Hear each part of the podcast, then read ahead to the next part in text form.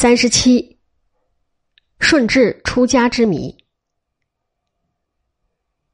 在清朝这一边，顺治皇帝在十八年（一六六一年）正月初七日死。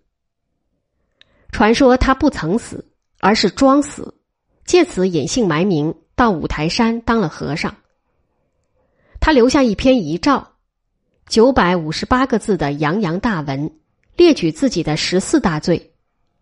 在这一篇文章里面，没有一个字提到自己生病或生了什么病，只淡淡的吩咐以玄烨为皇太子，持服二十七日，是服即皇帝位。顺治热恋过一位董鄂妃，董鄂妃在顺治十七年八月十七日先他而亡。顺治为他亲撰形状，说他对皇太后奉养甚至。左右驱走，皇太后安之。说他是朕后兴居，是饮食服御，躯体往不息。又说他治节俭，不用金玉，诵四书及义，以足业，习书未久即经。顺治在自罪的遗诏中承认，在董鄂妃死后，丧祭典礼过从优厚，不能以礼止情。他追封她为端敬皇后。关于董鄂妃的美，顺治下了“倪静”二字的暗语。这“倪”字根据集韵，意思是妩媚。塞外的满洲女子刚健婀娜的很多，妩媚的极少。如果拿妩媚来形容一个南国佳人，倒是十分恰当。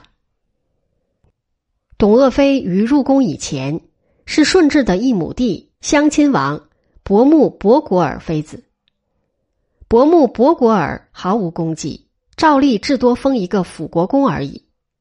突然在顺治十二年平步青云，被顺治封为亲王，可能是因为此时顺治对董鄂妃已有很深的好感。他在未为伯木博果尔的妃子以前，是不是被清兵从江南掳了来的？他是不是冒辟疆的爱妾董小宛？冒辟疆在《影梅庵一语》中说，在辛卯年顺治八年（一六五一年）三月底，梦见董小宛被人抢去。又说，在同一天夜里，董小宛自己也梦见被人抢走。吴伟业及梅村写了八首诗，题冒辟疆名击董白小巷。其中有这么几句话：“乱书云际下庄楼，尽是仓皇过渡头。电河金钗魂气却，高家兵马在扬州。”又有“玉吊薛涛连梦断，木门深更阻侯门。”他在古意的第六首写了“珍珠石斛买琵琶，金谷唐参护将杀，掌上珊瑚连不得。”却叫一座上阳花。上阳两字很引起人们猜测。此外，他的四首清凉山赞佛诗也常被附会为顺治出家的证据。清凉山是五台的最高峰，诗中点出了一个“董”字，可怜千里草，萎落无颜色。草头下面一个“千”字，“千”字下面一个“李”字，合起来。便是董小宛的“董”字了，但是这也可以解释成董鄂妃的“董”字。清凉山赞佛诗的确是可以当做史料看。陛下寿万年，妾命如尘埃。今日乐方乐，思与胡为哉？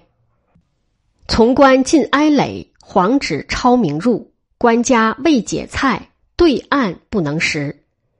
戒言莫我马。遨游零八级，八级何茫茫，日游清凉山。回首长安城，姿肃惨不欢。房心竟未动，天降白玉关。这“天降白玉关”五个字，很值得特别注意。事实是，顺治的确有出家的意思，而且剃了头，但是未曾能够真的当了和尚，便死于天花。